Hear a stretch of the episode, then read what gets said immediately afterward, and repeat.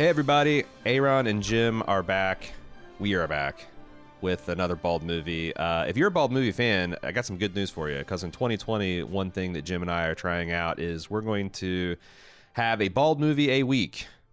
Could be a first run Bald movie. Uh, in which case, you know, if you want to uh, listen to the spoilers, uh, you'll have to be a club member. It could be just a classic that me and Jim pull back, uh, pull out from the old uh, memory banks could be a commission podcast when we uh, get our new streamlined commission process off the ground.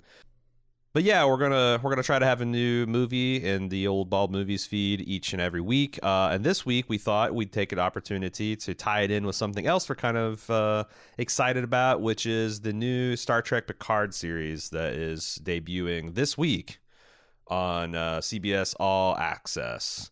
Uh, and in doing so, and and and kind of like passing the torch from uh, old Trek to new Trek back to old Trek Uh-huh. uh, into Picard, I thought it would be, or we thought it would be a good idea to look at Star Trek Generations, which is the original passing the torch from the old crew of the the, the original series to the crew of the next generation as far as their cinematic traditions.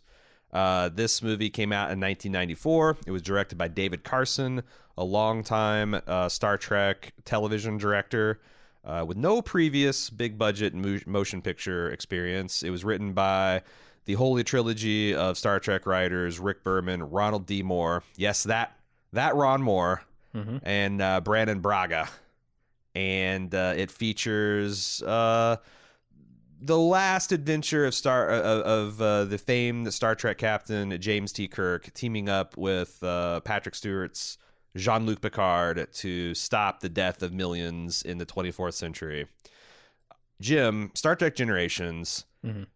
you're a big Trek fan. I'm a big Trek fan. Uh, I'm sure we've had feelings about this film. Uh, what was your, what were your feelings? Uh, Did you have any feelings coming into this film, and and how did you, uh, looking back after probably several years of not seeing it, what would you think? Yeah, my feelings on Generations were that it was like the second best uh, Next Generation movie. That is damning it with somewhat faint praise. yeah, well, I really love First Contact. I haven't First seen First Contact in like 15 years, but I love that movie. I've watched it within the last three months, and it wasn't as good as I remembered, Okay. but it's still a pretty good Trek film. Yeah, and so I, I don't really see it as damning with faint praise. I think First Contact for me, as a child who grew up with the Next Generation and not the original series, is Uh-huh. the definitive Star Trek movie. Uh huh. as opposed to like a Wrath of Khan for most people um, who are maybe just slightly older than me. But so so when I say like it's the second best uh, Star Trek film, I'm Oh, you're saying I- I'm Star saying Trek actually film? good. I thought you were saying the second best Next Generation. no film. next generation film. As, as an Oh. adult, having seen like Wrath of Khan and stuff, Okay. uh, now I I don't think that's true. I think Wrath of Khan is clearly better than than this film. Uh huh. Um, but this is like on on watching it now as a 37 year old man, having not seen it in a very long time, I thought it mostly held up, and and I actually the themes were deeper than I realized in this film. Uh huh. Um, and I think it's a a it's not as amazing of a of a construction as like All Good Things, for instance, which is you know the the series finale of Next Generation. Uh, but it does effectively pass the torch, and I think coherently pass the torch, and it feels like both generations of Star Trek coming together, and that's I think the best thing you could you could hope to say about a movie like this. I think um, when I was a kid growing up, the thing first and foremost I was hoping Star Trek would do when it came out to the movie theaters was not embarrass me. Mhm. You know, with some really cringy shit like Uhura's feather dancing in Star Trek Five, uh, you know, or just, just you know, like I because I was already kind of back in the day being a nerd wasn't what it is now, and you know, you, you never wanted to see your your fa- your your favorite franchise go out and, and besmirch itself. And I remember thinking that this generation's, uh, with so much hype behind like the cat, the the the captains Picard and and Kirk teaming up, that was pretty disappointed with it. Um, Star Trek was really riding high culturally. Like you know, uh, Deep Space Nine was in its third season and really getting its legs underneath and and and taking off at the Dominion War. Star Trek: The Next Generation had just wrapped up earlier in the year, and you hear you know Picard coming or uh, Kirk coming back to some kind of time travel business. Like, oh my god, how amazing is that going to be? I think this is mediocre Trek. It's not good Trek like Wrath of Khan or Voyage Home or Undiscovered Country or First Contact. It's not bad Trek like The Final Frontier Insurrection. it's just okay. There's lots of Star Trek fan bait in it. Um, I do think the themes are pretty good. I think the villain is pretty good. I think I guess I wish that they had pared everything back and given more time for like the Kirk and Picard relationship. Um, Yeah, I can feel, I can feel the end pretty one dimensional. It felt like Kirk was, or, or Picard just came to scold Kirk into, you know, being a hero again, and that Kirk was not Did he? that, not that like effective or important to the climax of the film, and his death. What what? And I see, I was a huge fan of the old series because you know that's Yeah. how I like before even Next Generation. My dad is a fan of Star Trek and the Star Trek movies, so I really liked the original series. Mm-hmm. I found it kind of outrageous, the kind of death that they gave Kirk. Um, so I think I still, my opinion is that this is. I think I actually liked it better than I thought I would. I thought this was going to be like bad Trek. Ooh. It's just, it's just mediocre Trek. I think it's, it's a little slow in the middle, and yeah, maybe I would have liked to see more Kirk um, throughout the film. Yeah. But uh, yeah, so I didn't. I was 12 years old when this movie came out, hmm and I don't remember. I I- I wish I had a, a record, like oh, I don't know, hundreds of podcasts uh, recorded from when I was that age Yeah. to remember when the first time I knew really who Kirk was, other than just hearing his name in the Star Trek lore. Like, when did I first see a Kirk uh, on screen? It might have been this movie. It really might have, because I was 12 years old. I don't remember being a Star Trek fan until I moved from California to Indiana. Mm. Um, and like all my friends were really into it. Yeah. You got thrown into the nerd pit of the Mooresville congregation. Yeah, I was more into like video games and shit. I was Uh-huh. I was a nerd, but in different ways. Yeah, And like, this might be my first experience with Kirk, which because I don't remember seeing the original series until I was at least like 17, 18. That's funny to me because you are an unabashed William Shatner fan. Yeah, Like you, uh, there, there's a little bit of irony in there. I, don't- I don't want to say like, yeah, he's my hero or anything. No. It's, it's an ironic love, but you're a it's fan of the man's work Yeah. and and the breadth and depth of it. I, I own William Shatner's horse book, for God's sake. I, I had a note telling me to bring it in today Uh-huh. so I could show it off on the podcast, but You forgot. Uh, forgot, you've got yeah. you've you've got I think somewhere stored here in, in storage. You've got a couple of his albums. I, d- I do, yeah. The Transformed Man, Uh huh. certainly. Uh, I I have both of his biographies. I I don't know. He writes a lot, although he doesn't write at all. He goes right. He, sha- he he has a couple of ideas Yeah, that he gives to somebody. he he's not written nine Tech Wars books Yeah. or tech books. Yeah. So I, I is it effective? That's the thing. Is like is it? It is the idea of what they're trying to go for, which is like you know up until now, Star Trek in the cinemas has always been you know Kirk and Spock and McCoy, Uh-huh. and we need a way to tell people that like those days are over. I don't know because I, I I wish I had time to go back and watch Undiscovered Country, which I think is probably pretty amazing. I remember it being amazing and pretty well regarded, but I remember the end of that feeling like that was a pretty effective send off of the old crew. Yeah, Um, bringing them back and the fact that like you know it's it's it's it's storied that like most of the original cast turned the opportunity down. Although only I, I read a ton of stuff about this movie, and most of that people say that as if uh, the whole the, uh, the whole crew is either mad at uh, William Shatner uh, for some bruised feelings for various different slights and imagined stuff, and the, some of it was like, oh, people thought it was a turd. I guess Leonard Nimoy. They approached him to direct it, and mm-hmm. he read the script and was like, "This is not good. I don't want to be a part of it." and he also didn't want to star in it. I think he felt Yeah. like Spock was in a good place and and didn't need to be brought back. Well, he also said that like Spock was written so generically that it could be any character saying those That's lines. it. and they literally.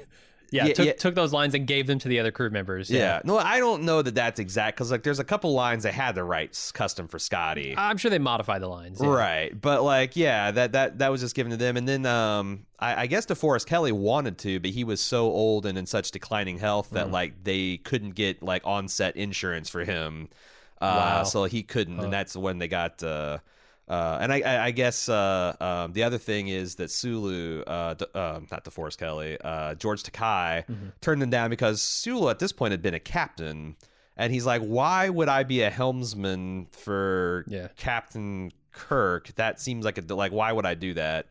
Um, he's kind of protecting his role. So you had this kind of like odd hodgepodge of the original crew, but I still think that that was pretty pretty effective. No, the, it sounds to me like they tried to make this movie worse than it is Uh-huh. and were unsuccessful because the actors said, actually, it's better if we don't. Yeah, yeah. Because like I, I can't imagine, yeah, what what possible excuse would you have for all these captains to come back together hmm and serve under James T. Kirk one last time for eight minutes at the beginning of a movie, right? But even then, they force stuff like uh, as much as I like the prologue, like I thought that it's really fun the champagne bottle tumbling through space as a credit sequence because at It's first you're like, what the fuck is this? yeah, you you can't hardly see it. It's and then you see the Don thing. Perignon, and it's like, oh, and then it Yeah. smashes against the hull. I was like, okay, that's pretty cool. That's a very like uh, you know uh, naval kind of Yeah. thing that Star Trek does all the time. Yeah, yeah. In Like, fact, I'm sure I, Picard's christened one of his ships at some point. Yeah, in fact, I actually like that about some of the older Star Trek movies where you see that kind of military tradition. You know, they have like a piping of orders and like people snapping to attention, and the Yeah. the uniforms were more like recognizably okay. This is something like uh, a dress uniform for a captain, where like you know at post TNG everything's essentially just pajamas. Uh-huh. Um, and but it also, I think Roddenberry's trying to say that like this is a different Starfleet. This is no longer a Starfleet that's been in a bitter, bitter war against the Klingons, and there's like a new era of optimism, and it reflects in the way the bridge of the Enterprise is designed, and how everybody's lounging in pajamas, and we've got a ship's counselor on the bridge, and and all that. But like, I felt it was really kind of cringy that they forced Sulu's daughter in there. A little bit, yeah. Um, and uh, they they also there's a there's a bunch of cameos in here. You've got uh, Private Mm-hmm. Vasquez in Uhura's seat, uh, Jenette Goldstein. Okay. Uh, you got Tim Russ, who has played has been on a lot of Star Trek. and he's played like every every alien and human. This is Tuvok from Voyager. If you don't recognize the, uh, I think the history's first and only Black Vulcan, that sounds right. but- except for DC Comics Black Vulcan. okay, It's literally just called Black Vulcan. Hmm. Um, I uh, but I, but I liked it. There's the you know Kirk's discomfort with aging is something that they have been playing with since the Wrath of Khan. You know, Yeah. with him getting reading glasses, and then he has to pawn the reading glasses in Star Trek four. for- Uh, yeah, Star Trek four, and then him being kind of like this old cold warrior that can't come to grips with the new geopolitical realities in Star Trek Undiscovered Country and it's still the kind of you know like uh, when the captain calls him a living legend he kind of like visibly bristles at that and then you know during the the crisis that uh, Ferris Bueller's best friend is kind of like you know fucking up uh, he's like antsy in his seat, and uh, Scott says, "Is there something wrong with your chair?" And Kirk's like, "Yeah, there's some goddamn nerd in it, uh, not letting me command Enterprise." I, Right. I like that stuff. Um, yeah, I think the the intro to this feels so much like original series Trek, Mm-hmm. down to like you said with the the you know champagne bottle on the ship and just the loving way that they treat the Enterprise at the beginning, the sort of hero shots that they give the ship. Um, the cinematographers, the screenwriters, they clearly know and love the original series, Mm-hmm. and it it comes out in these scenes. Like it feels very original series. Yeah, and uh, Star Trek nerds will know that this movie completed the set of all Enterprises, known Enterprises. We had the Enterprise uh, one one seven zero one, one seven zero one A, one seven zero one C, and yesterday's Enterprise. Okay. Of course, one seven zero one D, the Enterprise from Next Generation, and we'll later get to know the Sovereign Class E. This introduced the one seven zero one B, which is, I guess, a modified Excelsior class. Okay. Um, so yeah, there's kind of like a lot of like this legacy and continuity in there, and I, I really liked. I thought honestly, the death of the the first death of Kirk in this movie was pretty poignant. like you know, Scotty and. Uh, Yeah. And uh, uh, uh, Chekhov. Chekhov coming and seeing this gaping, you know, hole in the ship, and like who was there, and you know the the I I feel bad for Chekhov because he's sort of left out of the loop here. Like I'm not Yeah. sure he knows that it was Kirk. no, he doesn't because my God, was anyone in here? And, And Scotty says, "Yeah." there's this but- one. Uh, but, but they the, don't say who. the cool exterior shot of them, how they composited them in that breach, I thought was really good and Yeah. and, and a great way to start this off. Although then- was the scale right on that? How big? How big man, I don't know. the original Enterprise? I know is smaller than the, the Galaxy class, And I think the Excelsior was like twice as big as the original. So Really? I think the Galaxy class is maybe half again as big as that. okay. But I don't know. It's it's. It always felt to me like they were they were flying cities, yeah. and the scale of those people standing on that ship made it look like they were flying small skyscrapers. yeah yeah. so I maybe think that's closer off. to the truth than than this flying Okay. cities. Yeah. Um, but I thought that, and I was like, "There's the, this this whole like heritage and legacy theme continues in the next scene where you've got the Enterprise Mark One, I guess." Uh, you know the old uh, uh the the, the old uh, frigate that the United States Navy used to run. I think that's what Is, this is. is this supposed supposed to be actually that, or is this Picard's like fantasy? Well, of- it's way too small to be the actual original USS Enterprise. Okay, But yeah. like, yeah, if you squint and you think about like, you know, because the thing is, is like the real life Picard, if there is such a thing, would be a stickler and it would actually Yeah, be absolutely. a holodeck representation of the actual goddamn Enterprise. A- and it could so easily do that. He could just tell the computer to make me a representation of the Enterprise. Um, but they have a very limited budget in this film. This thing was made for like it's twenty five million. Yeah. is what I read. peanuts, which we'll talk about in a bit. So they had uh, this Lady Washington, which is like a prop uh, ship, and it was used also in the Pirates of the Caribbean. Um, uh, so it's much smaller than what the Enterprise should be, but I thought it was cool. Yeah. Then they actually took this thing out in the fucking water and shot it on location.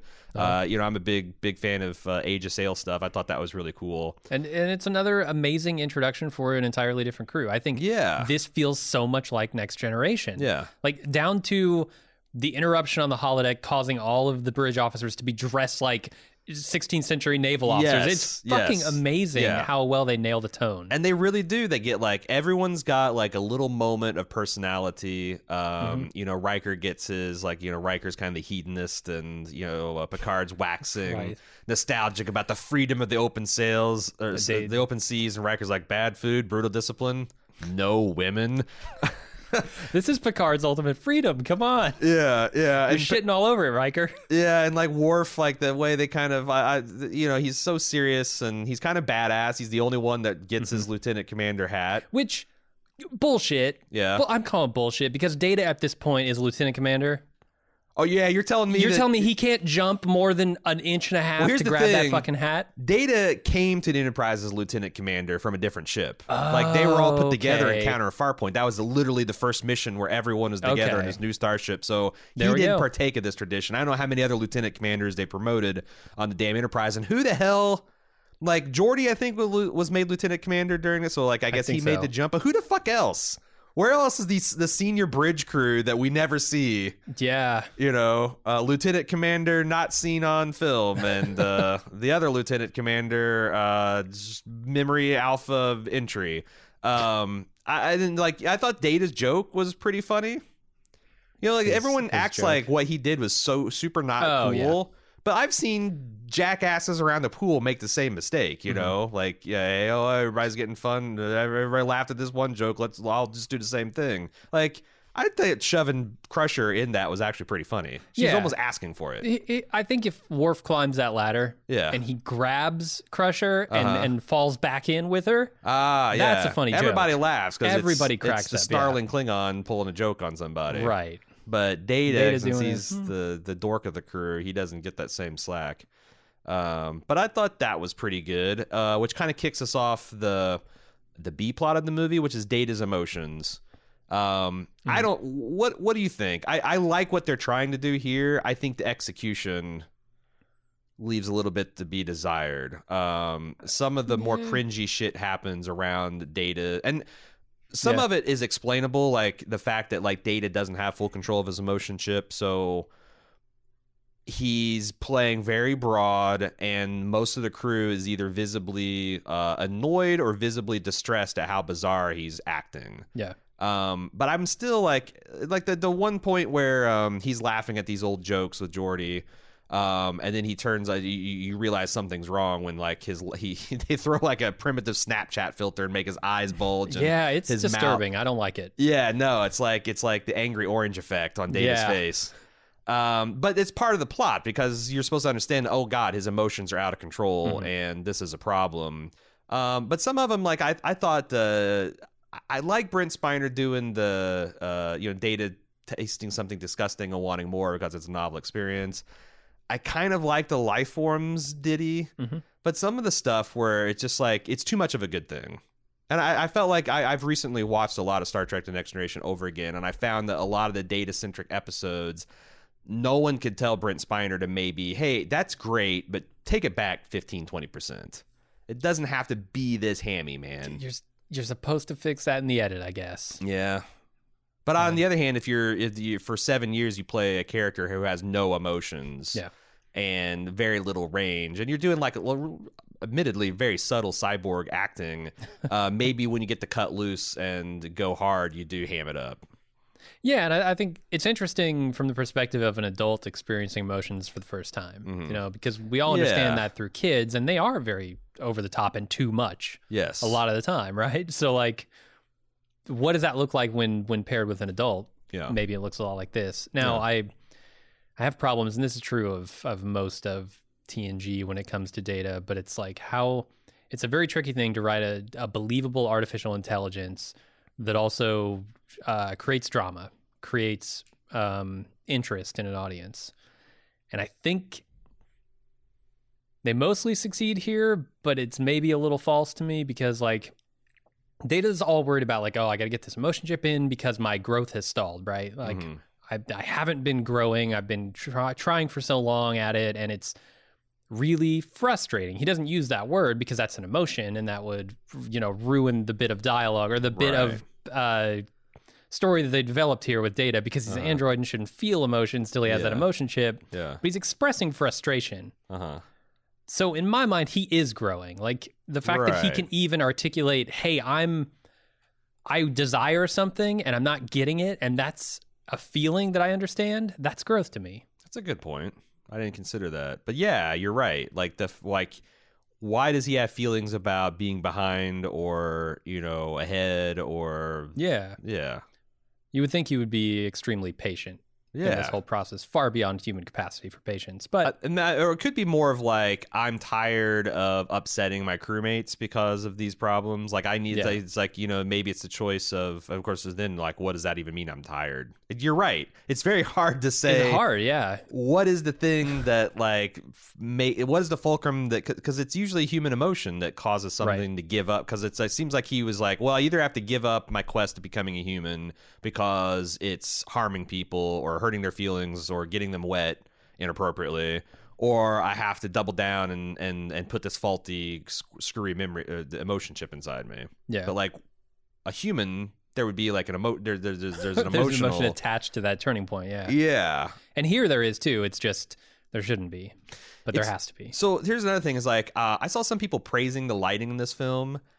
I don't like the fact that they just took this, the the the Enterprise D sets and turned all the lights off. And it's comical where like uh, Data's like, "Hey, do brain surgery on me," and Geordi is like uh, operating in near darkness in, in Data's quarters. Like, uh, Yeah. sure, I'll do some delicate cyber pi- positronic brain surgery on a date. Can we turn on some fucking lights? No, we won't. We Uh-huh. won't because this says cinematic. Like, it looks like the Enterprise is in power saving mode or something. I, I I I don't understand it. Yeah, I, th- I think um, the problem here is that the the is it. I don't know if it's the director or the the lighting guy who I Mhm. don't know his his title um, preferred to use in in scene lighting Maybe for this stuff. And typically, when you see Star Trek, it's lit with a thousand lights. Yeah, it's very Um, flat TV lighting. Right. Uh, and so it looked very different from the TV series, but it enabled them to shoot this thing on the budget that they shot it on because Yeah,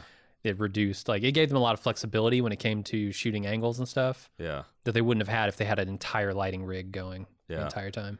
Yeah, um, I just uh, it's just it's just weird, especially is, since yeah. you're if you were in that year and you like knew what Star Trek looked like, and you come in here and it's like, oh wow, everything's dark. What the hell? Is A, a lot of the stuff they did, like uh, sprucing up the set, because they, they they're going from a small four by three television screen format to a Mhm. big widescreen, Right. huge uh, big screen format. Right. And they had to do a lot of work on the sets themselves to Mhm. get them ready for that. Mm-hmm. And so it's a shame that they didn't do a next generation movie sooner because the show would have looked a lot better. Yeah. Because they took a lot of those old sets from TNG and spruced them up, gave them paint jobs, added to them, made them ready for the big screen.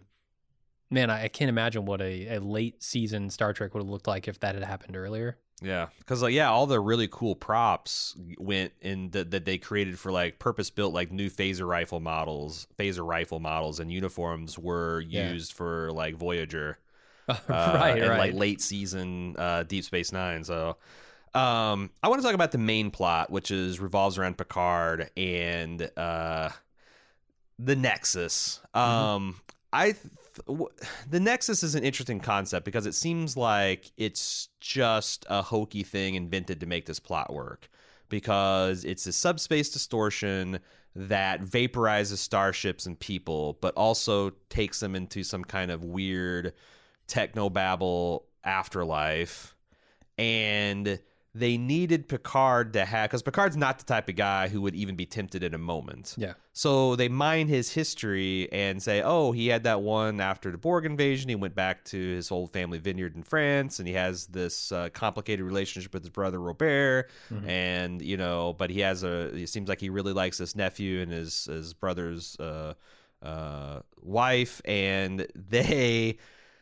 It, it, I, I thought it actually came across as funny. It's like he gets this mimic, this this telegraph that essentially says your family burnt to death on Earth.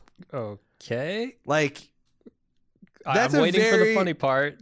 well, like dying in a fire is often caused like say saying Okay. something like it's the worst way you can die. uh-huh. And like I'm trying to think like I there's there's so many other ways like uh, they died in a freak teleport accident. They died on a shuttlecraft to the moon because they're going to take uh, they, they- you know Robert finally wanted to get off Earth and take the family on a lunar vacation. Just like them just die, burning to death seems almost too mundane. It's like if they died Hmm. of cowpox. You know, it's like such an Especially old given the Picard family history. Like he's talking Yeah. about, oh, we won a Nobel Prize in chemistry. We're the first Martian colonists. Yeah. Like we fought in Trafalgar. Like Oh, all these fucking didn't believe in smoke alarms. He just uh, they're too too fa- newfangled 20th century technology. to really have that lineage snuffed out by a fire. by a structure fire. yeah. Okay. Yeah, I, I see that's, what you're saying. That's what it's it's funny. funny. It's like in the 24th century on this fucking old ass family vineyard, they just Yeah. burnt to death. Both of them. on Both a vineyard. Yeah, I think right. How how would they? Hmm. I would think the technology in the 23rd century would be good enough to put out a fire, like Well- any fire that would happen in your house. But counterpoint, Uh-huh. every single instance of ship combat in Star Trek. Like whatever they use in their power generation fair. technology, if there's no circuit breakers, Yeah. because if the Enterprise's shield grids gets overlid, the panels just explode Uh-huh. with the force of fucking Claymore mines. They hurl people twenty feet into the air. It doesn't seem like fire is a real threat to these people, but it, it should be. Yeah, console explosions. I think I think Robert was just trying to program whatever the 24th equivalent, the century equivalent of a VCR is, and the panel just literally exploded, and uh, there you you, you burned Right. to death. But um, so they give him this. So, so the whole uh, like so he's in a similar emotional space as Kirk. That like, oh geez, I'm well in my Star Trek career, and I've sacrificed so much of my own like you know normal human impulses, and I always console consoled myself with the idea that the Picard family line, which Mm-hmm. I think would obviously be something important to him, especially they've made up a whole bunch of details about Picard's being involved in the Battle of Trafalgar and Uh-huh. Nobel Peace, and, and you know he's part of this proud lineage, and it was going to continue on in in the form of Rene, his nephew, and that's snuffed out by fire, and he's far too old now, I guess. I guess Too much gamma radiation in those testicles. Uh, probably, Picard's yeah. as sterile as a hospital operating environment. Uh, Uh, and now the card line's going to be snuffed out. Like that's some pretty good bones to hang this this uh, you know like uh, he'll be caught between this his duty and and wanting to stay in the Nexus. Mhm. But I felt like they fucked up the Nexus because in what world is this Picard's actual fantasy life? That he's going to shack up in Victorian England in some kind of Charles Dickens Christmas fantasy with one of the boring conventional daughters from a Jane Austen novel as his wife, Mhm. who is just credited Yeah, like as an Picard's Edith wife. from Down Abbey, right? Just like yeah, yeah, yeah. I- like mm. canonically, his big flame was Vash, who is Right. essentially a swashbuckling female. Kirk. Yeah, She's like She's Indiana like- yeah. Jones type. Uh huh. Like she's not this boring plain jane austen character Right. and i i don't know that was you know for, I, I do like the fact that i discovered rediscovered that this is a christmas movie so we could plausibly do generations as a as, as a not- bald you're move not christmas wrong. we're gonna have to wait at least five years now Mhm. but like I none of that seemed like it was, and then when when Guinan shows up in the merry-go-round Yeah. that he has in his, li- In his living fantasy room, living yeah. room, I'm like, this is so fucking weird. And now the Nexus is not just a fabric of energy, warp energy that rips people apart and puts them in heaven, but it also stores echoes of people that know what's Yeah. going on in the present. And is that just because Guinan is kind of a mystical creature? I, I don't know. Yeah, she's like an empath kind of Yeah. thing. I yeah, it's tough to say. They're working with so many different you know storytelling devices here Right. with empaths and fantasies and time travel. And there's this one point where someone, one of the bridge officers says, I don't understand why Soran just doesn't take a spaceship and fly it into the ribbon. And they say, well, every starship that's gotten close gets destroyed. Wrong. Why, why does he give a fuck? Like, he clearly was brought into the ribbon on the classic experience of two freighters caught in this thing and they all were Uh-huh. destroyed. So was Guinan. Uh, why would he? Why wouldn't he just take a shuttlecraft and fly it into that thing, get vaporized? Who cares? He's in the ribbon. Why Yeah, does I- he have to destroy this this solar system so that the ribbon goes through a planet? Mhm. I don't. They they never really explain that to my satisfaction. Yeah, I, I agree. Like when they when they say, "Oh, ships get destroyed if they go near it," I I thought that was a cop out because of what we see in the beginning, Mhm. and also it ties into the question of why why do they sort of take, I guess, the middle path here at the end of this Mhm. uh, whole sequence of events where they defeat Sauron, Sauron, Sauron, Sauron. I don't know. It's spelled S A R O N. I have no idea how to pronounce that. I'm just gonna say it like Gandalf's nemesis. uh huh Uh, Sauron. Yeah, uh huh but th- so Picard to me understands the stakes to be 230 million people are going to die yep if I don't stop this thing. And he clearly as long as he does not die, he has well, okay, as long as the captains don't die, they have an infinite number of chances to stop this thing, right? They can keep going through the loop, keep coming back because you're time has no meaning. You're right. They get caught up in the wave, they fail, they come back. They get caught up in the wave, they fail, they Mhm, come back. mhm. Now, the the risk there is that both of them will die and they will fail, and that the wave will not be able to pick them up. Right? Yeah. In which case, 240 million pre-warp, uh, pre-industrialized people die. Yeah. I'm, I'm just going to say it. Kind of tiddlywinks in the grand scheme of Star War, Star Trek. Yeah, they're they're billions upon. I saw the Klingon homeworld's moon explode. right. How many billions of Klingons died I saw there? Vulcan explode. Like, yeah, yeah, Yeah. man. 240 million cavemen, Star Trek cavemen. right. That's just an asterisk in whatever Wikipedia they've got in the 24th ce- ce- century. You're not wrong. I also understand why Picard would want to prevent that. Sure. Uh, but but it seems like he's done the calculation. In my Uh-huh. mind, he's done the calculation. He decides that giving up Kirk and stopping this thing from going off, saving these 230 million people for sure, hmm is the way to go here. hmm Because otherwise, they could just keep trying. Yeah. But the risk here is they both die. Yeah. They fail to stop it, and then those people die too.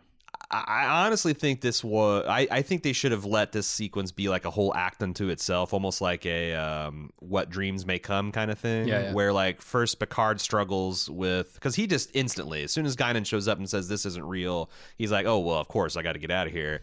Uh, and I thought Kirk did a pretty remarkable turnaround too. And I also think they they fucked up Kirk's love interest too. Like I don't understand why they because he's got a canonical love interest that he feels very uh, regretful about. Car- Carol Marcus, the mother of his only son, um, who got murdered by fucking crazy Klingons on a Genesis planet. Like, Yeah. why didn't they just have Carol Marcus? You don't have to have the actress back. You can. Paramount wouldn't let them, apparently. Yeah. I don't know why. the parent company of Star Trek Uh-huh. wouldn't let license Star Trek the character from a Star no, Trek? just just said that they didn't want her to be the love interest. I don't know why. That's I don't, I don't know that's if it was crazy. That's dispute with crazy. the actress, if it was some like, oh, we're trying to preserve that storyline for future use or what. But like, yeah, well, that's dumb 'Cause they because that originally would have had it been that way. would have been way better. yeah, I agree. Because then all like everything we know about Kirk and his past regrets and would have informed that. Instead, we got this like Antonio who just seems or Tony Antonia who Antonia, seems like this kind of like fantasy character that we only glimpse from a distance anyway. Yeah, she's she's uh, almost an apparition. Yeah, like he thing. had, like he had this like this this this this November romance with this woman, Mm-hmm. and like got all Twitter pated instead of like. You know, like they, if you're supposed to understand that Kirk is a young man and he's just starting out and he could do everything over with Carol Marcus, I thought that would be a strong hook. But I, Yeah. I don't know. I thought I thought they fucked that up, and the fact that like I guess Paramount did it to themselves, Mhm. crazy. Um, but I th- I thought that they they needed more time because this is kind of like an Obi Wan Anakin uh relationship, and that I think you're supposed to understand that like Picard has appropriate reverence for this former captain of the Enterprise and maybe a little bit of a hero worship, but you don't get any of that. He just shows up with like, "Why are you being irresponsible, Kirk? You're you're you're a captain of the Enterprise. You got a you got a duty as a star as a Federation officer." And I think Kirk had perfect responses like, "Look, settle down, Junior. I was saving the galaxy while your granddad was in diapers." Uh-huh. That's a perfect line and a perfect response. Nothing ever really like like it's it's just like Picard like Kirk just realizes himself, oh, this is a fantasy, and it's kind of I'm in the Matrix and it's boring. That all needed time to breathe. I think it started to get good when they were out riding horses together, and I think that's some of the best stuff. Clearly, I think Shatner is having a lot of fun. I guess that was his actual house, and these are his horses. I don't know if that's his house, but yes, he uh, in the wide shots he was riding his own horses on his own ranch. Hmm. Uh, I think maybe in Alabama. I'm not sure where it is, but Oh, I thought it was in California, but uh, no, I know he had one in Kentucky. He might also have one in Alabama. Um, but he's so clearly comfortable with it. Like it's funny to watch him literally ride circles around Patrick Stewart. Yeah, like Patrick yeah, Stewart yeah. just sitting there on that horse, and he's like doing like he's doing all this complicated dialogue, but instead of pacing like he would, he's just having a horse do it. Uh-huh. There's like one nifty thing where he has the horses kind of sidestep up to Picard to like resolve the conversation. I'm like, that's actually adding a lot to the scene, and I really liked it. Yeah, he's actually a. Uh, he's he's he has a love for horses. I don't I don't know if He- you're aware of this. but He's crazy about them. yeah, the, the, he's got that book. Uh, his wife runs a uh, charity called Horses for Heroes, which is like pairing. It's like a ranch that veterans can go to to sort of do horse therapy, if that's Yeah, a thing. I, I, it's, it's, it's a thing. I mean, I'm sure it would help some people. Yeah, Yeah. If you're into horses, uh, William Shatner is very much into horses, Uh huh. and so is his wife. No, I liked that. I liked uh, watching William Shatner splitting logs like a boss at like age, was. age 70. It's hilarious too because every time he splits a log, he looks over at Patrick Stewart and he's like, "Uh, uh, yeah, Didn't think I Let's could see. split it, huh? right." uh, yeah, he didn't stage split. He just just, No, just fuck fucking no. split those things. Um, I but I again, it just felt like I that that's the time because you. The only reason to have Kirk come back to pass the torch is so it has emotional weight with the fandom, and I just felt like it didn't because like P- uh, Picard didn't feel like they had a relationship with Kirk. It felt like that he needed Kirk to do something. He's almost using Kirk. Yeah, I mean, I, I agree with you. I think it is uh, compressed. I, I think they convey everything they want to convey, though maybe a little more sloppily than they wanted to. Uh, but as someone who consumes a lot of television, I look at movies and I go, God damn, it's remarkable how much story they fit into a movie. And That's the ones true. that really pull it off well, you don't even notice the things like this where Yeah. they're taking shortcuts and they're they're doing so much heavy lifting with like a single line of dialogue. and and Patrick Stewart's such an incredible actor that like but he gave he gave nothing to that scene where Kirk dies. It's just kind of like you know, like like he he, he plays Yeah, it grim, right. tight lipped, and maybe with a slight smile when when uh, uh, Kirk says it was fun. And Mm-hmm. then they have the weird choice, which I guess is something that uh, Shatner ad libbed, where he says, "Oh my," Uh-huh. which is a weird It's a Sulu Sulu reference. line, yeah. Yeah. Like, yeah, I, I read an interview with him that said that that line. was Hikar he he's he has on death's door Hikaru Hikaru Sulu, Hikaru Uh-huh. Sulu appeared to him and gave him bedroom eyes. Shirtless with a sword. Shirtless with a sword on a Oh horse. my. That's gotta be. It's gotta be canon. That's here, I'm gonna go to Memory. Alpha while you say the next thing. I'm gonna edit the ar- uh, article, the the entry for for uh, James T. Kirk. Yeah, I, so I like that final line from Kirk because maybe we can talk about some of the themes a little more deeply. Yeah. Uh, Kirk's theme here is one of nostalgia and getting old, and uh, you know all the things he's been dealing with in all the Star Trek movies up till now, but also that sense of adventure and the adventure being the thing that he has always been his calling. Yeah, I saw people saying that that made um, Kirk feel seem afraid on Death's Door. I didn't get it. I thought, no, oh my, this is a sense like of awe and wonder at the new this is the new ahead. frontier. Yes, he he's seeing something that excites him, Yeah, and and it's wonderful. And I thought that was like one of the nice twists on the death scene, and like the fact that you know Bill Shatner came up with it himself. Yeah. Uh, did you happen to ha- ha- did you watch any? Because I watch a lot of interviews. There's a really funny one where Leonard Nimoy and William Shatner were talking about this death scene. okay, and like why Leonard Nimoy did, wasn't in the movie, and then they talked about uh, the rumor that Bill Shatner tried to drown Leonard Nimoy in the making of Star Trek. It's really funny stuff. fuck. Yeah, because they're just The like just fuck? just two old men just like bullshitting about their careers in Star Trek, um, slaying in front of this room full of Star Trek fans. Uh, Um, I might I might include that in the show notes because it's it's pretty fun. Um, so the villain. This is another thing I thought worked really well. If you buy all the hokey time ribbon shit, the Nexus stuff, Mhm. um, Soran played by Malcolm McDowell with kind of like this you know unhinged menace that he's so good at doing. Um, I thought it's pretty good. I, I thought that one of the things they fucked up is they messed him up. That they, they they shouldn't involve the Klingon sisters. Like I understand that I guess they're kind of Yeah. fan favorites. Um, I certainly recognize them. Uh, they got their tit windows front and center. Mhm. Uh, but like this is a complication I don't think this movie needed. I think they needed to spend that on developing the relationship with Kirk and Picard, and instead we got some Klingon intrigue. all it is is a way to inject some action into the other, the, the sidelined crew of the Enterprise during this Yeah, entire thing. you're right. because there's absolutely no action in this movie if you Yeah. take the Klingons out. yeah. There's no crash. You don't get what is the baddest ass of any. And I don't understand why this is. Why is it so fucking cool to see the saucer section section separate? I don't know. It's always a moment though. It is. and this is this is red meat for the fan base. Like Yeah. I remember reading when I when the when the final things uh, entries in the Star Trek technical manual is like an atmosphere emergency atmospheric reentry of the saucer section. Oh, boy. And they have like this diagram of how it'd go out, and I just remember reading that as a young man, thinking like. Fuck, that's so cool, and you'll Uh-huh. never ever see it. And then when it started happening in generations, it is kind of your mind. it's kind of funny watching in 2020 that's like the very first time they flipped Deanna Troi the keys to the Enterprise, she promptly crashes it onto a planet. oh no. It's like, Deanna, it's an emergency. Take the helm. she crashes it into an entire planet. It's pretty True. funny. I don't. Pretty I don't necessarily blame her, but yes, she no, was at the but helm that's at the exactly time. what happened, and that's really funny. It is, but Uh, it's it's so fucking amazing, and they show it to you twice, which I love because when they go back from the Nexus, They want to they get the goddamn money's worth. they out of rewind right to it. Yeah, They spent a lot of money, and you can tell. I thought it was cool. Like I love like how the like it looks like uh the. I mean, it looks exactly like the saucer section would crash, and like the dirt's going everywhere. It's uploaded Yeah. trees, and it's like. I, I do wonder why they'd never have seatbelts on the Enterprise. man, some emergency harness restraint Yeah. system, something because this happens all the time. all the time.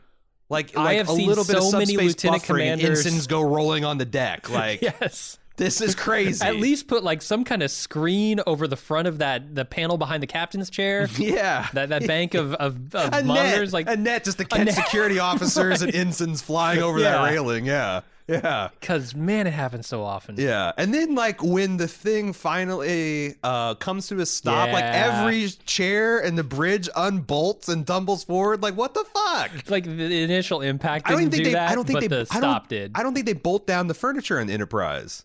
Not only are no seatbelts, right. like they just are just sitting there, just friction holding. if there's on. not someone to hold them down Yeah. with their ass, then it, the once the structural integrity field goes down in Enterprise, it's it, there's there are no bolts in the 24th century. It's just all held together through magic technology. But having said that, it was really it, the Enterprise entering the atmosphere and crashing was fucking cool. Yeah, it's badass. Um, I forgot we got sidetracked. We were talking about Malcolm McDowell Soran. Mm-hmm. Um, I like him. Uh, I like his gun. How it's got an auto gangster mode feature. Right? that you know like and and he holds it both ways he holds it straight Uh-huh. up and it goes on and then it's like well wh- why are you tilting it why what I, I don't understand the firing mode of this this weapon, but that was pretty cool. I like non-conventional firearms in the 24th century.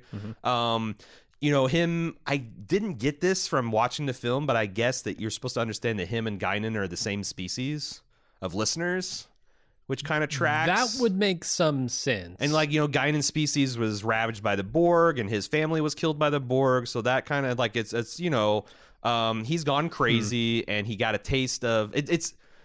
There's a really subtle thing about addiction here. That like once you get a taste of that space heroin, Yeah. you'll trade the lives of 240 million people to get it again. Like I Uh-huh. and but I feel like that's another kind of underdeveloped plot. Um, Or or it has a potential because Guinan overcomes that, right? Yeah. Guinan moves on. Guinan is very much the Picard here who has the courage to move on with but, a life but she that even maybe says like I'm. than. She's like I'm white knuckling. Like every day, I try to Yeah. forget what the experience of being in ne- Nexus. but that's like. courage. Like uh, Yeah, that's yeah, the thing sure. that Picard delivers a whole speech about that, where he, you know, essentially says like, "Look, life isn't going to be what you want it to be. Mm-hmm. My entire lineage was just snuffed out here, uh, and yet I soldier on. Like I have the courage. It requires courage to do that, right? He tells, Yeah. I think it's Data. He tells that when they're in the, the yeah, the stellar cartography. stellar cartography, the Cerebro of Star Trek. I was about to say it's like it's unfortunate that they spent half of the film's budget on this new set, right, I know. the, this knockoff Cerebro set. That it's like on screen for two minutes, and Mm-hmm. it's cool, but not that cool. well, But it's cool, but you know what's not cool? Jonathan Frakes looking like Frankenstein wearing a uniform that's like two sizes too small for him. because he's wearing He's wearing Avery Brooks Avery Deep Space Nine yeah. uniform because they had all new plan uh, uniforms planned, and Geordi's is wearing like Miles O'Brien's uniform and it's so from DS9. baggy on him. yeah, Uh, and so apparently they they they wanted to have this is a stupid idea. Who I don't understand why people have to reinvent the uniform wheel. Like military uniforms don't change that often. They change all the time in the next generation. They're going to change them again for, just for the movie. Um, but then I guess Rick Berman didn't like them, so he axed them. So then they didn't have any uniforms. Like, take the stellar cartography budget and give everyone properly fitting uniforms. yeah. I, I think it would have paid off Because more. like it's jarring to see Riker stomping around Yeah. in this thing. He looks like yeah, I don't know. I don't know what he looks like. He's just, he's constantly tugging at the bottom of it. Yeah, it's just riding like it's it's his sleeves are like way too, uh, it's it's it's he looks slovenly. He looks slovenly. Uh, but to go back to the Sauron stuff and Yeah. Guinan potentially being the same species, that would make a lot more sense of some of this stuff that happens because there's a line. I forget where it's from, but he says, you know, they, they say time is the fire in which we burn, Burn, right? which triggers Picard. Like, yeah, and because his his family just burnt up in a fire. Right, but you never understand how Sauron would know that maybe this would affect Picard in this way. Like, But why would he say this to Picard Yeah. in this moment?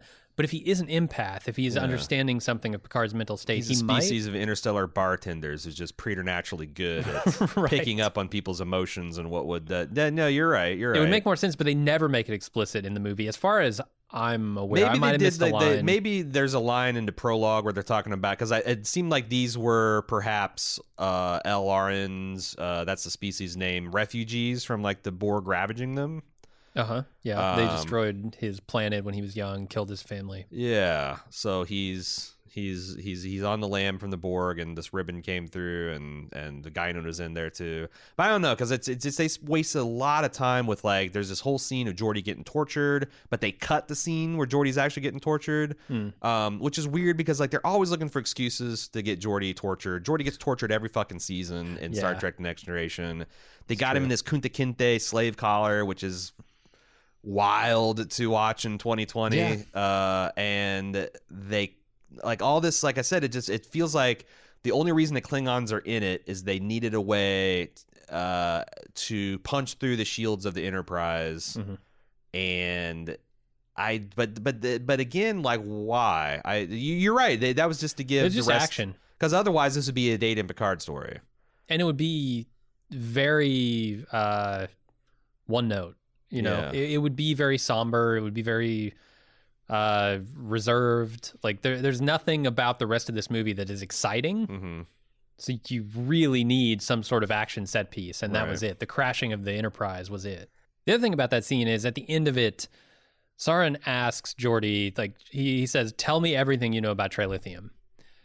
And we're talking about a man who has just recently launched launched a probe into a sun full of trilithium and destroyed that sun. A, a- smashing success. For yeah, we- absolutely worked. It went off exactly how they planned. The Klingons are happy. He's happy. The Romulans are angry. Everything you wanted from a trilithium experiment happened. Tell me everything you know about trilithium. Yeah. Is, is, he, is this like an ego trip? What is this? I mean, the only thing that makes, I guess, sense is if it's a cover. Like he's torturing Geordi so that when he gets back to the Enterprise, they don't like like if he just like fucks with his visor and sends him back, like, hey, just want to tune up your visor. It's like, oh well, then something because the other thing is like in season three or four of Next Generation, the Romulans do this to Geordi. Oh, Jesus. They steal him, they fuck with his visor, and then Uh-huh. they are able to. I think they are actually mind controlling him through the visor too. But the same idea that they're able to remotely see and hear everything he's seeing and hearing. And like you would think, as I was watching this, I'm like, because I just watched that episode like two, three months ago too. I'm like, are they? they they had this joke where the Klingons are like, "Is he the only chief engineer in Starfleet that doesn't actually go to engineering?" Uh-huh. And I'm like, "Yeah, but he was just tortured for some unspecified amount of time by a hostile foreign power." What kind of process of debriefing do they do before they return a person to service? Because this Right. guy just less than a few years ago was turned Mm-hmm. and used as a double agent through this kind of same device. So like, nah, just nah. As soon as as, as soon as we get this, I don't know, fucking what was it, a nano probe out of his heart, then he's he's he's good, good, fit as fiddle, good to go. yeah, you consider yourself lucky they didn't take his visor away as a security concern. Like, yeah, God, this has happened how many times now? I know, and but but yeah, you're right. Like, what could Geordi? Po- it- it's got to. be I think you're right. It's a cover, yeah. It's like, okay, well, we'll torture him to make it seem like I need some information. But doesn't the Enterprise know that the bomb worked too? They do. So they do. it's shitty cover. It's real shitty cover. You know, it's like if What it's it- like it's actually giving away the entire plot. That this is a plot because, like, if Geordi comes back and he says, yeah, "This guy tortured me. He wanted to know everything I know about trilithium," Mm-hmm. Captain Picard says, "The fuck are you talking about? A star just exploded after he sent a probe there." yeah, loaded The trilithium trilithium works. It's it'd be like if like in a uh, an '80s action movie, if the Russians stole the hero in like a, a stealth bomber, land in some Russian base, and then Mm-hmm. say, "Tell us everything you know about U.S. stealth technology." It's like Or, or like it's the, out there on the tarmac, guys. The, the, the villains in Die Hard 2 take John McClane hostage and say, "Tell us everything you know about aviation communications." I don't know shit, pal.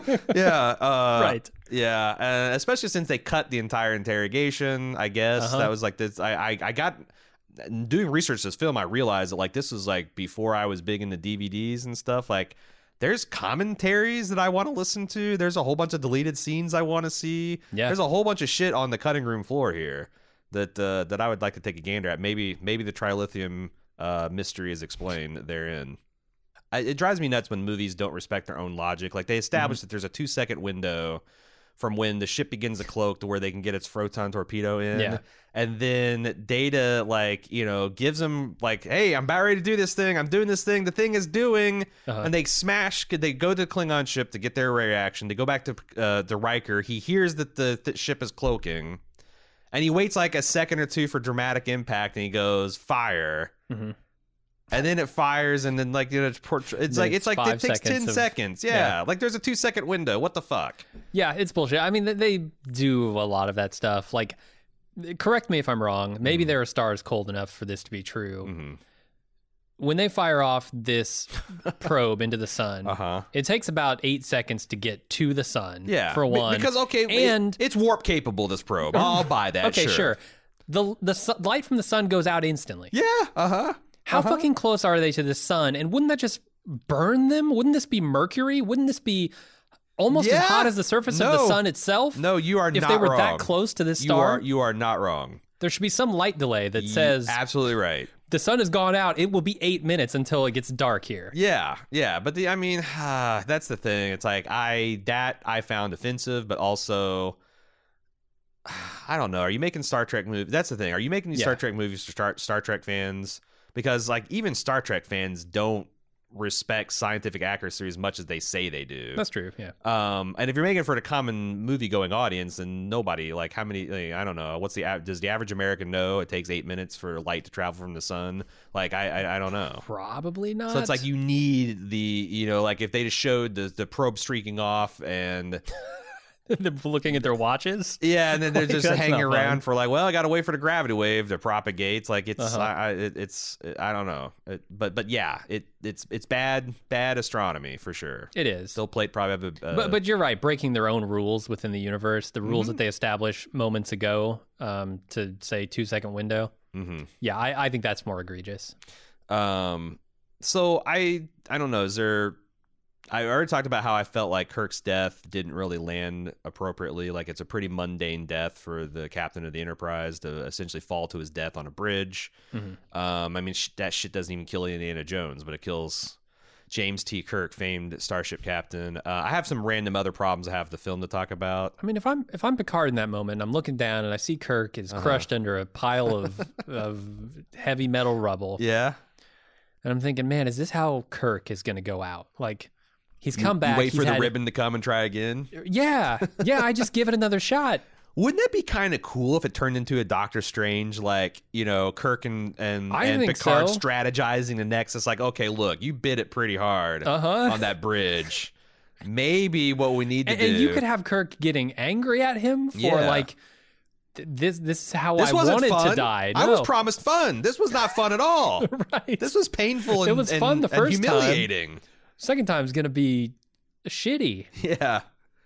Yeah. So I I don't know. It could have been interesting, but Also, what are all these horseshit scenes of all the families of the Enterprise fleeing to the saucer section? I might this look. This is some hardcore nerd nitpicking, but do they actually station the families' quarters in the battle section of the Enterprise? they're, they're on the nacelles. They're in the warp nacelles is, themselves. Is sick bay in the battle section that you have Yeah. to eva- like? So so it's right behind the deflector dish.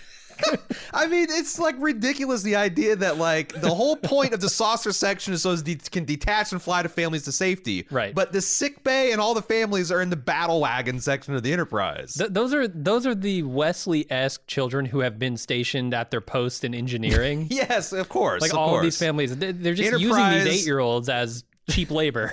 The Enterprise D. F- really controversial practice of using child labor. even though even though it's a post labor society. Yeah, yeah, they don't even need to. The Picard just really likes. society. Yeah, He really likes those 18th century uh, standards of half uh, of them have just came out of the replicator two days ago. Right. half he, of these he, he runs a debtor's prison enterprise and they don't even have money. There's no concept of debt in the 24th Oh, century. But you know, he, he he read a Charles Dickens novel and it's uh, Yeah. he's very enamored with them. Uh, Deanna Troi, ship's counselor. Mhm. This is her counseling of Data. Have you tried removing your emotions?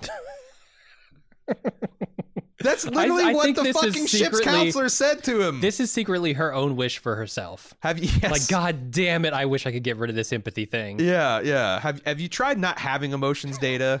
Right. It seemed like it was working for you. You're very popular. You know, uh, I liked you better that way. Uh-huh. Just, just, just bury those down deep. Just bury them down deep. Uh, Data laughing. Okay, there are so many canonical instances of Data not getting jokes in the the next generation.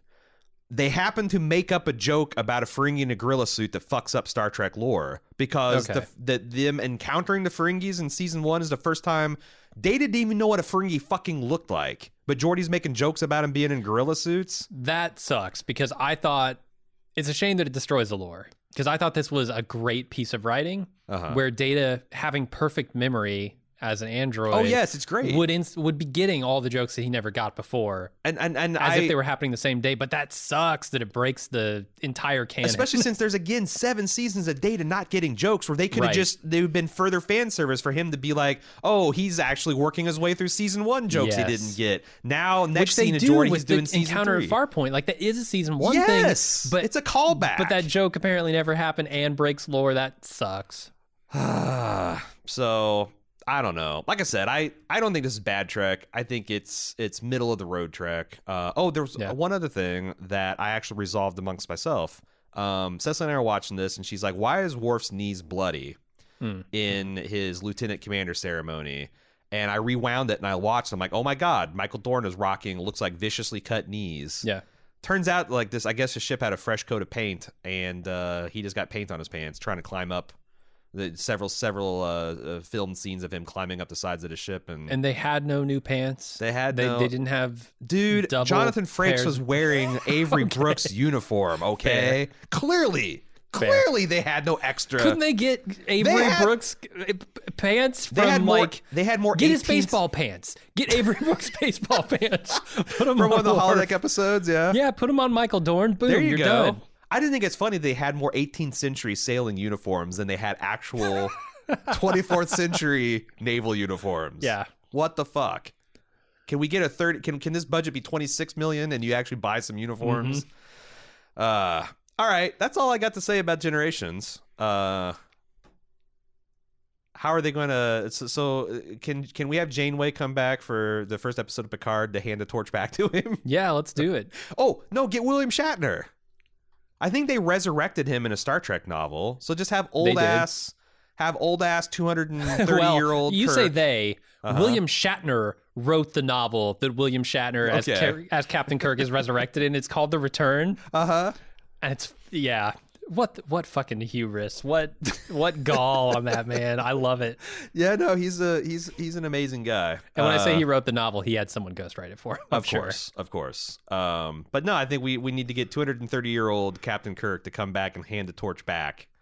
To, Okay. to Picard so he can start Star Trek Picard. Can we get all the captains together? Can we do like uh Generations two and get every captain Holy together? shit, Janeway. J- Janeway, Kirk, Picard, Archer. uh, Scott Wasn't- Bakula. yeah, wasn't Art that was wasn't that Archer? Wasn't, Uh, wasn't yes, that his, his name, name in. Enterprise? Mhm. Pike. Pike. Yep. Get Pike. Who's the 'em who's the evil guy in Disco? I, I can't remember his was name. The, the- yeah, uh, Lucius Malfoy's dad. yeah, it's Isaacs. It's uh, yeah, Jason Isaacs. Get get get him in Yeah. there. Uh, get get all the captains. Star Trek gen- multi generation. Yeah. Let's do it. Yeah, Generations two, yeah. the next generation. The next the next next next generation. So that's this week's Bald movie. Next, we're going to come back with another classic that has a special personal connection to Bald Move, and it's going to kick off something else. We're going to come back with the Bill Murray vehicle Groundhog's Day, which, if you know anything about Bald Move, a couple years back, we did a 24 hour charity marathon on Groundhog's Day where we watched the movie Groundhog's Day on repeat. We made it through 12 times, 13 times? I think it's twelve. Sounds yeah. right. It was a lot of fun. We raised a lot, and, and we've done this last year. We did it only we watched every Star Wars movie in chronological order. Uh, we were raising money for uh, to, to combat homelessness in the United States. Uh, this year, we're going to run back the same 24 hour marathon concept. We're going to be raising money for Australian bushfire relief. We are going to talk about uh, the movie Groundhog's Day next week on Bald Movies to kind of kick that off because that's going to be do, uh, happening that weekend, uh, which is less than 10 days away. So uh, if you want to get hyped up for that, we're going to be talking about uh, our thoughts about Groundhog's Day, the movie. Uh, we'll also be kicking off or, or talking about the getting people hyped up for the charity stream. We're going to be watching 24 hours of disaster movies over the Groundhog Day slash Super Bowl weekend uh, to raise money again for Australian bushfire relief. And uh, we're pretty excited about it. I haven't seen Groundhog's Day since we watched it 12 times in a row. Why not? Come on, man. uh, I'm kind of in the mood to watch it again, though. fan or not? Yeah, I could watch It's it. It's a great movie, one of my favorite ones. Um, and I feel like we are uniquely qualified to break this thing down. Like Mm-hmm. no one else has as much Groundhog Day proven on air Groundhog Day experience. Uh, but yeah, that's what we're going to be doing for Bald Movies next week. Um, and please do join us on twitch.tv slash bald move for that uh, charity stream. And if you want to know more details, uh, you can check it out on baldmove.com. Uh, follow our social media, and of course, check out our Groundhog Day podcast next week for more details. Until then, I'm Aaron. And I'm Jim. Later.